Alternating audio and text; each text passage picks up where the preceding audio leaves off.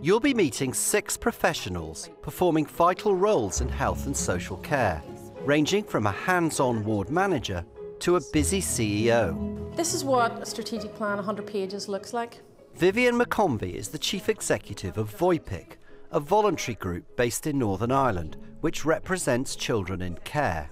What I'm looking for is a conversation about children's lives. At first, Vivian was filled with trepidation. But now, 10 years on, she's much more confident. You've got the skill and the professional competence to know how to do that and have that conversation with young people. You bring it back in. Sheraz Khan is a GP practice manager located in White City, West London. Morning, Beatrice. Morning, boss. Hi. The thing I, I love most about my job is the variety. I mean, one day I'm talking to patients, the next day I'm doing a staff appraisal. It's a job with a steep learning curve, managing a range of professionals. And you'll see how Sheraz interprets his role. Managing relationships and managing staff is about 70% of the job. Hi, Bieta. Hi, How are you? How are you? Hello. This is a new colleague of yours. Our leaders work across the sectors. Okay, I've got to.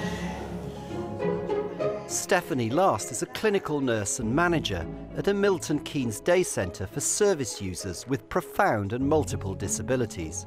It's a job where anything can happen. Amir suffers from severe epilepsy, so he could at any moment go into a seizure. So Abby looks and she talks to it. This is an example. Okay.